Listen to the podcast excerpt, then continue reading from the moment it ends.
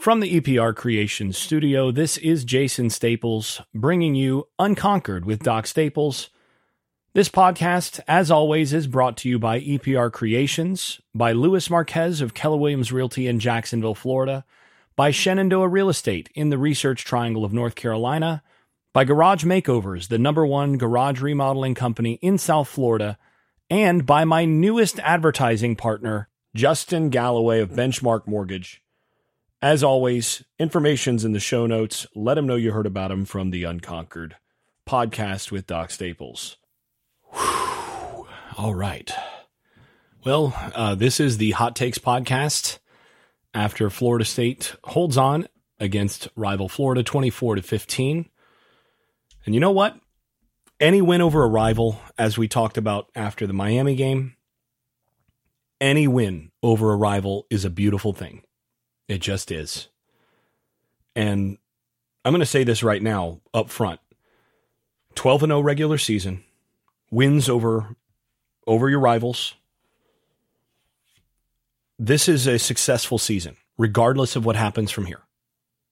Florida State has had a successful football season regardless of what happens from here.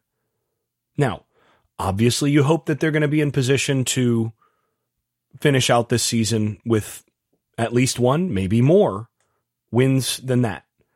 But hats off to Mike Norvell and that entire staff and every player, every support staffer, every trainer, every strength and conditioning coach for the job that they've done this year. Uh, that that's one of my first reactions to this game is look, this is a banged up football team this is a football team that has lost a Heisman Trophy candidate at quarterback. It's a team that, you know, has been a mash unit on the offensive line most of the season. It's a team that has had, you know, a, a variety of bumps and bruises, I think, beyond the norm. Look, I, I because I get to cover more than one team, I get to I get a little bit more than than than most in terms of a sense of what's normal and what's not because I'm covering two teams very closely. Uh, and obviously, there are national people who cover you know cover a lot of teams, but they're not normally covering more than one team closely or watching one team really closely, even when they're covering nationally. Now, there are a few exceptions to that, and I respect those folks because they're working hard. But FSU's been banged up they've gone through a difficult schedule, and I think a more difficult schedule than is appreciated at this point. Because when you actually look at Florida State's schedule, they happened to play several teams at difficult spots. So that was a very physical game to start the year against LSU, for example. And that's an LSU team that basically nobody else got to play. With a healthy Wingo, which it turns out Wingo was much better than uh, than Maason Smith this year with a healthy Wingo, with a, with all their defensive backs and everything else. In you know, basically after the first month of the season, LSU was down to third and fourth string in the in the thir- in the secondary. They couldn't stop anybody. Florida State played a, a better LSU team than anybody else did. Then that Boston College team was a physical football team up front. Clemson, a very physical football team and a very physical game. Virginia Tech, not a not a really good team, but better than I think we all appreciated at that point once they'd switched to that that quarterback. And again, a physical team. Duke, a physical football team, and you know they're going to come after you on both line both lines of scrimmage. Pittsburgh, not a good team, but a physical one. Miami, I mean, for an FCS team, they really do play, you know, they play physical. And then Florida. So that's a lot of teams on this schedule. I think an unusual number of teams on your schedule that are line of scrimmage teams that are coming in and they want to bully you on the line of scrimmage. And, you know, th- it's a you look at you know these Big Ten schedules and all of that, and those are teams that want to you know be line of scrimmage teams and bully you on the line of scrimmage and all that, all, all, all you want, but they don't have any players. I mean, you look at the schedule that Ohio State and Michigan played this year. And if you traded them out for Florida State's schedule, it's a completely different year. I mean, look, Michigan's a really good football team. Ohio State's a really good football team. I'm not sure either one beats LSU in the opener just because of the weapons situation and needing to score points. Look, this has been a really, really good Florida State team. And I, I want to get that out of the way just up front because coming in and doing this with your backup quarterback, with a banged up offensive line that doesn't have what three of the guys that you would want to start in their various spots probably you'd probably if you had your druthers you'd probably have four guys in different spots on the offensive line than what you started today. Still went out and won the football game. And yeah. So let's go ahead and get to actual discussion of the game itself. So 24 to 15 obviously a game that felt close on edge all game. Going into the going into the fourth quarter florida state's down a point and then finished with a 10 10-0 fourth quarter. So on the one hand, a really close game. And you look at the overall yardage and everything else. Florida State 224 total yards, Florida 232 and yards per play 3.9 apiece. So in a lot of ways, this was a this was a, a coin flip type game. This was a very close football game. However, when it came down to it, this game actually could have been very, very different. I think this, I think all of this game broke Florida's way in exactly the ways that it needed to for Florida to have to have the best chance to win this game. I was getting, I got a text from somebody at one point that said, man, this game is going exactly how you said it would have to go for Florida to win. Yep. And Florida State still managed to come out and win that football game. Got to give him credit. But end of the day, this this game could have gone. You take some of those breaks early away and go a, a different way, and this game looks very different. This game could have gotten away from Florida early. But really, the, the things that changed this game in the first half were the, and you guys know, those of you who've listened to this show for a long time know I very rarely bring up officiating because as a rule, officiating is, is, is not, you know, complaining about officiating is a loser's tactic because, you know, officials are going to miss calls. Most of the time, stuff evens out. And you know, that is what it is. You, you just, and even, you know, missed calls are usually close. And then you have ones like the, the personal foul call on Akeem Dent on a play that you get a sack, essentially. You get a, a nice hard hit on a sack, and then you get a personal foul call because when he's coming in, he's doing what he's coached to do and making sure he swipes at the football with a hand up, coming down to make sure that he can't throw the ball while he's being tackled. Good fundamentals, and you happen to graze a little bit of the face mask as you're coming down with no real force, and that gets called. And I can guarantee you that's what, what the call was. It's a bad call. And that takes you from a medium field goal to the next play being a touchdown. That game radically changes right there. Because you get that you get that sack, and the defense is starting to feel a little bit of momentum. The defense is starting to feel pretty good. You get off the field with with three, maybe they missed the field goal. I mean, they were a little inconsistent kicking the ball, but either way, you get get out of there three nothing, no problem, no harm done. Really, you're in, you're in decent shape. And then the other one, the other play early that completely changed this was less of a officiating thing, but they were about a, a half a second off in terms of when that ball needed to be snapped for that fake punt, which hit. They had it just right. They had it perfect. They call that fake punt. You get that fake punt, all of a sudden now you're on you're down around the 40 yard line. You've crossed the 50. You're in position to now start to be able to be a little bit more aggressive offensively. And in position to take control of that football game. Instead, now you got to punt it.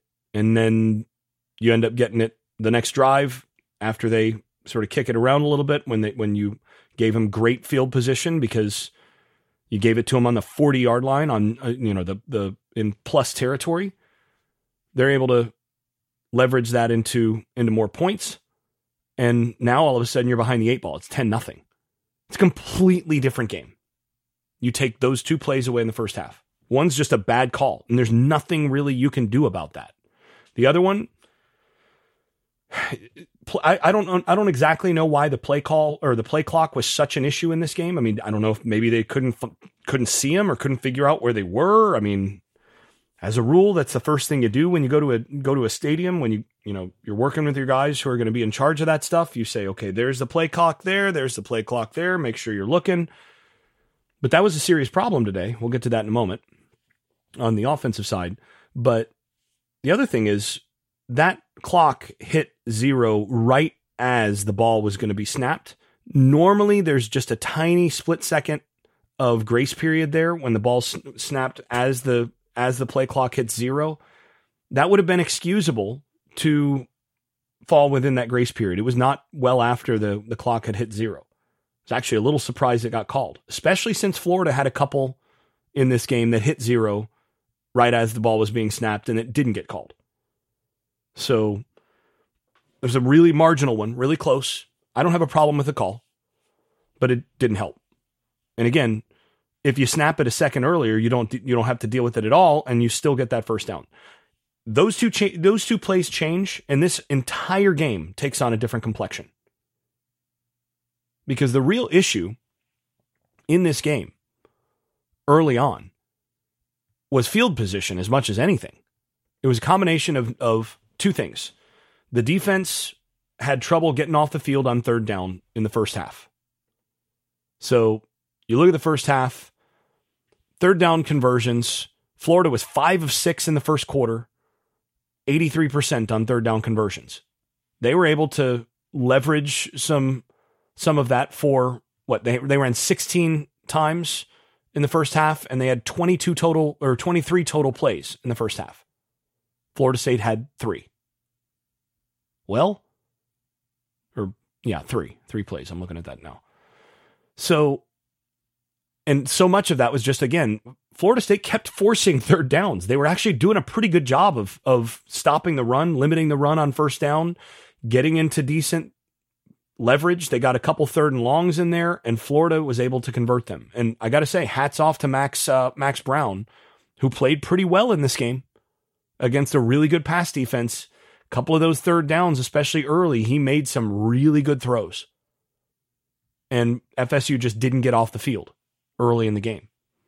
And the, the consequence of that was one, the offense didn't see enough plays to get comfortable. And the other consequence is that when they did get the ball, they had atrocious field position in the first half. I'm not I, I'm not seeing it here, but it, but in terms of the overall field position in the, in the game, it started to even out a little bit. But in the first half, it was not close. The first half, Florida's getting it on you know at or around the the, the 50 yard line, sometimes on Florida State's side, and Florida State was getting it, you know, inside the five, inside the 10 yard line. And, you know, this was a game where, in all honesty, the, the comp for this game was 2011, the 2011 game. You, you all remember that early in Jimbo Fisher's career as a, as the head coach at Florida State. They played a game against a Florida team that they knew couldn't score on them. and so that game turned into a, well, you know, just don't turn it over. Don't do anything stupid. And you'll remember FSU got the the legendary shutout on that. Just make sure you tell Florida fans that the 2011 game was a shutout. It's always fun. But uh, that was a game where Florida State knew going into that game that Florida couldn't score on them enough that if as long as they didn't turn it over, they'd win the football game.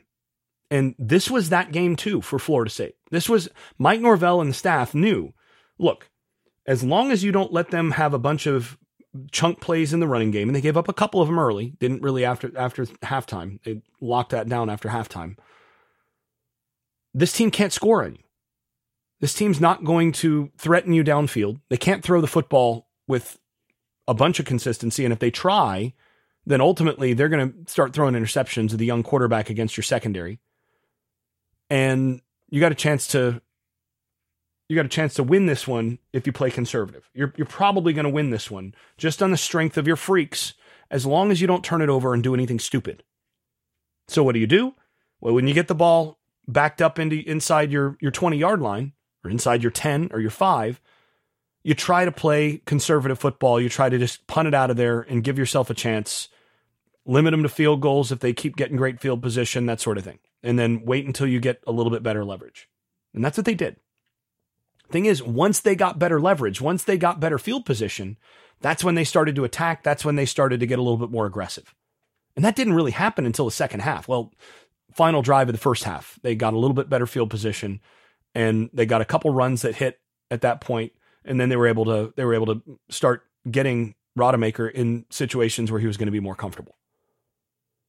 But they did not want to ask him to do stuff with the, in the shadow of the goalposts, you know, setting up in in pass concepts that would ask him to do a lot because they knew that the one thing that could beat them in this game is if he turned it over a bunch.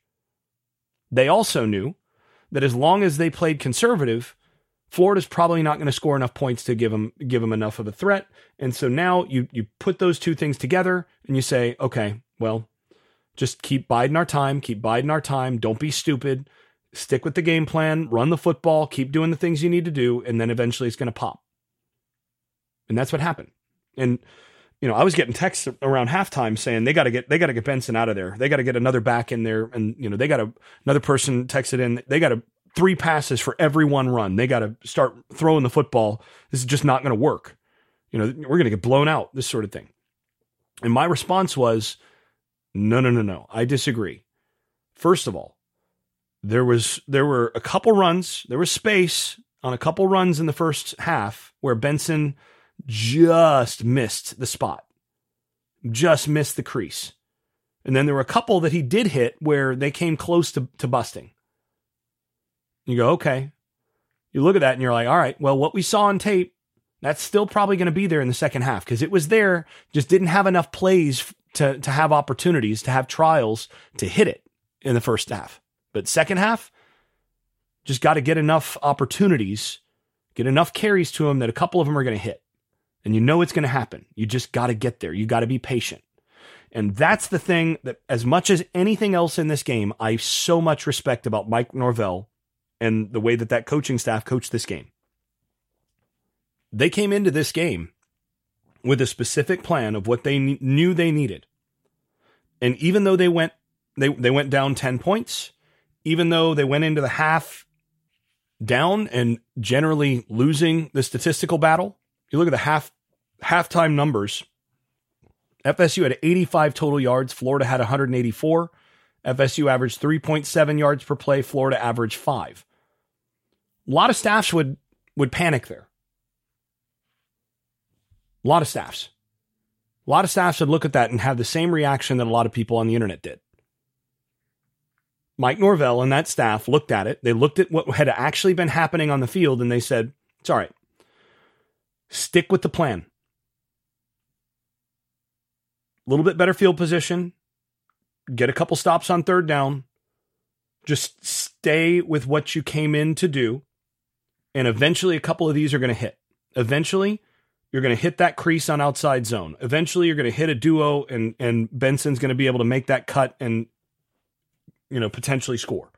You're going to hit something on counter. You're you just got to keep doing it. Keep putting yourself in those positions and give Tate Rodemaker some opportunities to make some throws.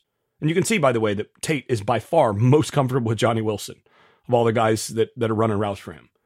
But you keep setting him up with, with comfortable throws. Just make sure you do that. You're going to get some opportunities, and your freaks are eventually going to going to do their thing. And they did. And ultimately, third quarter, Florida State averaged 6.2 yards per play, Florida 4.5.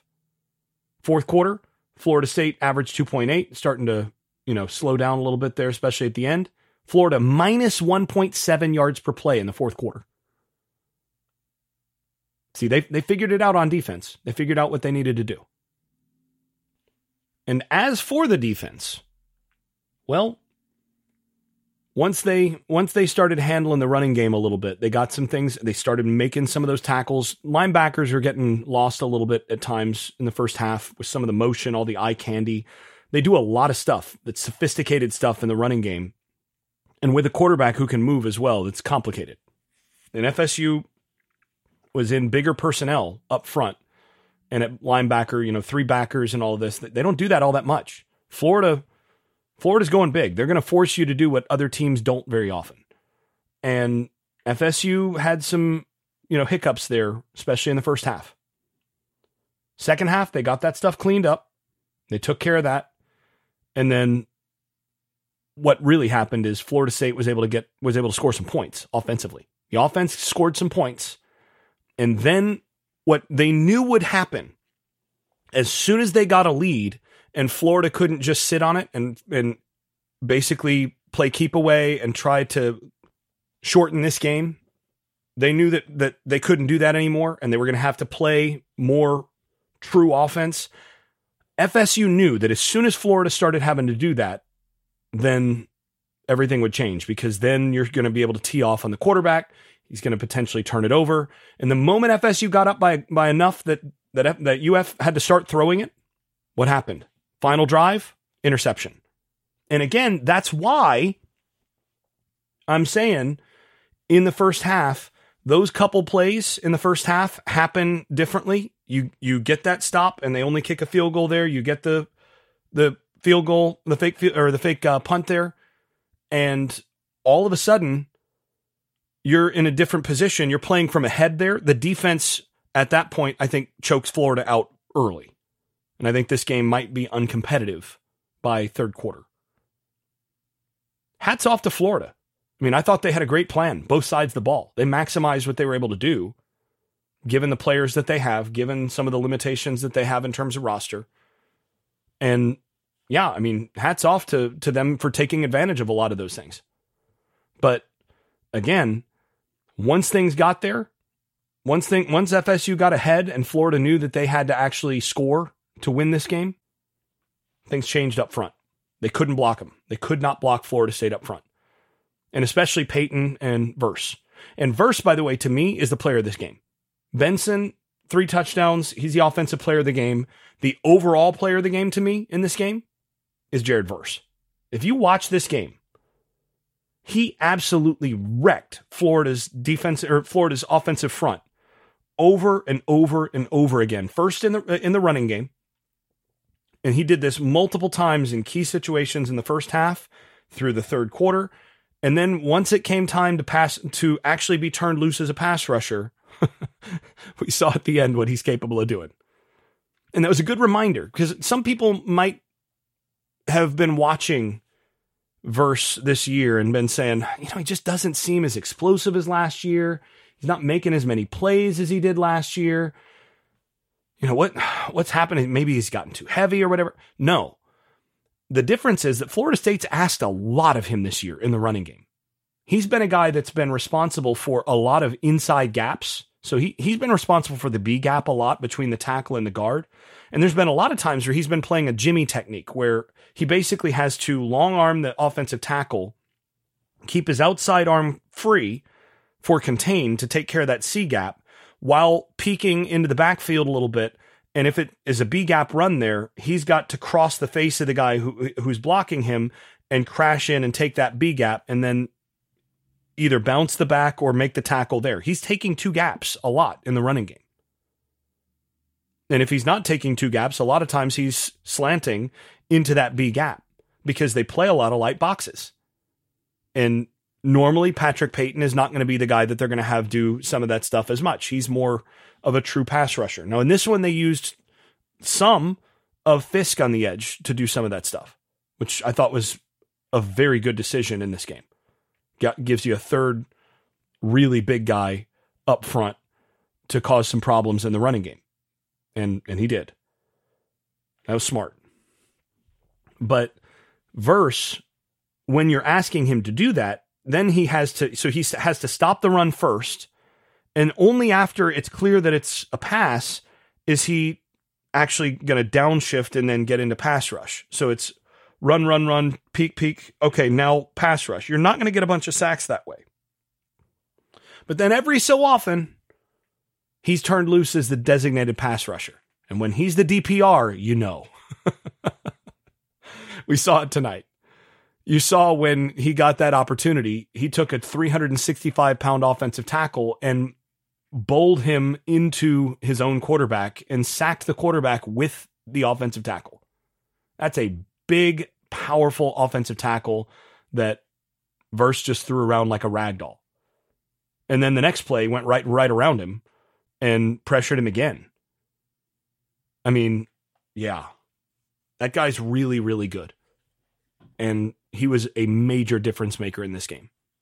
And when it came down to it, FSU knew that Florida couldn't block their front. Not all not for four quarters. And they knew that Florida had a limited number of points that they could score that were not off of, you know, special teams errors or uh, or turnovers. And that it would take a great performance from a first first time starter at quarterback for Florida to have a chance at, at more than that. They knew that.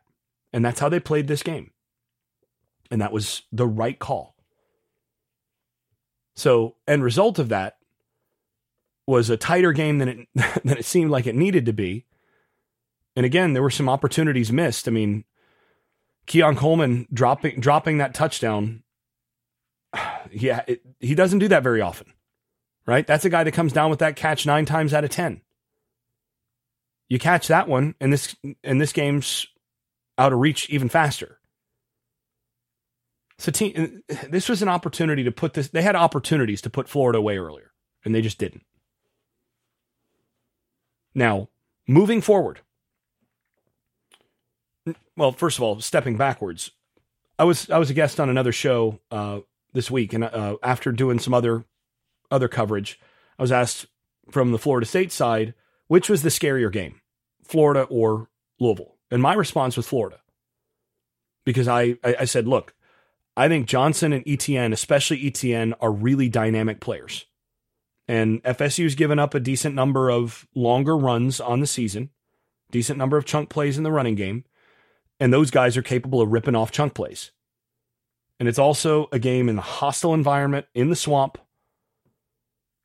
against a quarterback who's shown the ability to to make some tight window throws, you know, inexperienced, you expect to get some turnovers or something like that from him, but still, if he plays out of his head, has enough talent to, to cause you problems and a mobile guy at that. And then enough guys on defense to potentially force a couple turnovers from your inexperienced quarterback. Maybe something happens on special teams, and in that environment, maybe things get away from you. Well, you got through what I think, what I thought of as maybe the scarier game on that. Louisville, despite their loss to Kentucky today, still a scary game.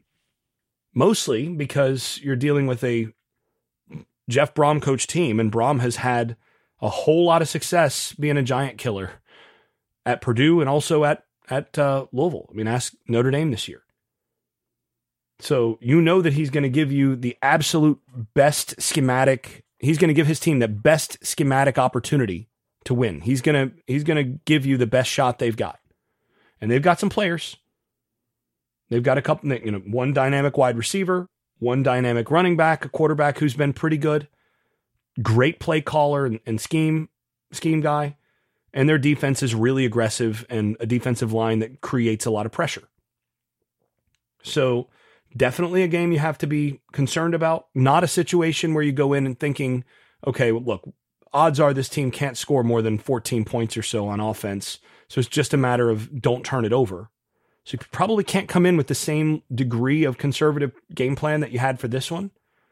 But I think you also feel like you can move it on them maybe a little bit more reliably. And, and with this start under, under Rodemaker's belt and Glenn getting a couple reps in there, you feel maybe a little bit better about that going in into the next one as well. So, yeah.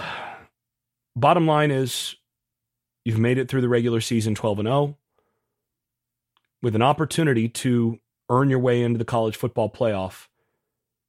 Feel pretty good about that. Have to feel pretty good about that. And um, now it's just a matter of getting in the cold tub and preparing for what'll be another physical game. I mean, Louisville's another physical football team. So, yeah, before I ramble on for the rest of the night, go ahead and wrap there. Talk again later this week. But, uh, but yeah, a lot of a lot of good stuff in this one. And like I said, this is a good team win and a good coaching win for Mike Norvell and that staff. Talk to you soon. Thanks for listening.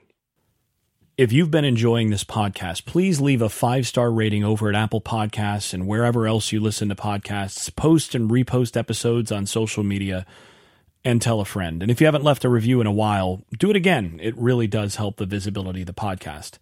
Before we go, I'd also like to thank my advertising partners once more. That's EPR Creations, Louis Marquez of Keller Williams Realty in Jacksonville, Florida, Shenandoah Real Estate in the Research Triangle of North Carolina, Garage Makeovers, the number one garage remodeling company in South Florida, and Justin Galloway of Benchmark Mortgage, serving Florida, Alabama, Tennessee, and Kentucky.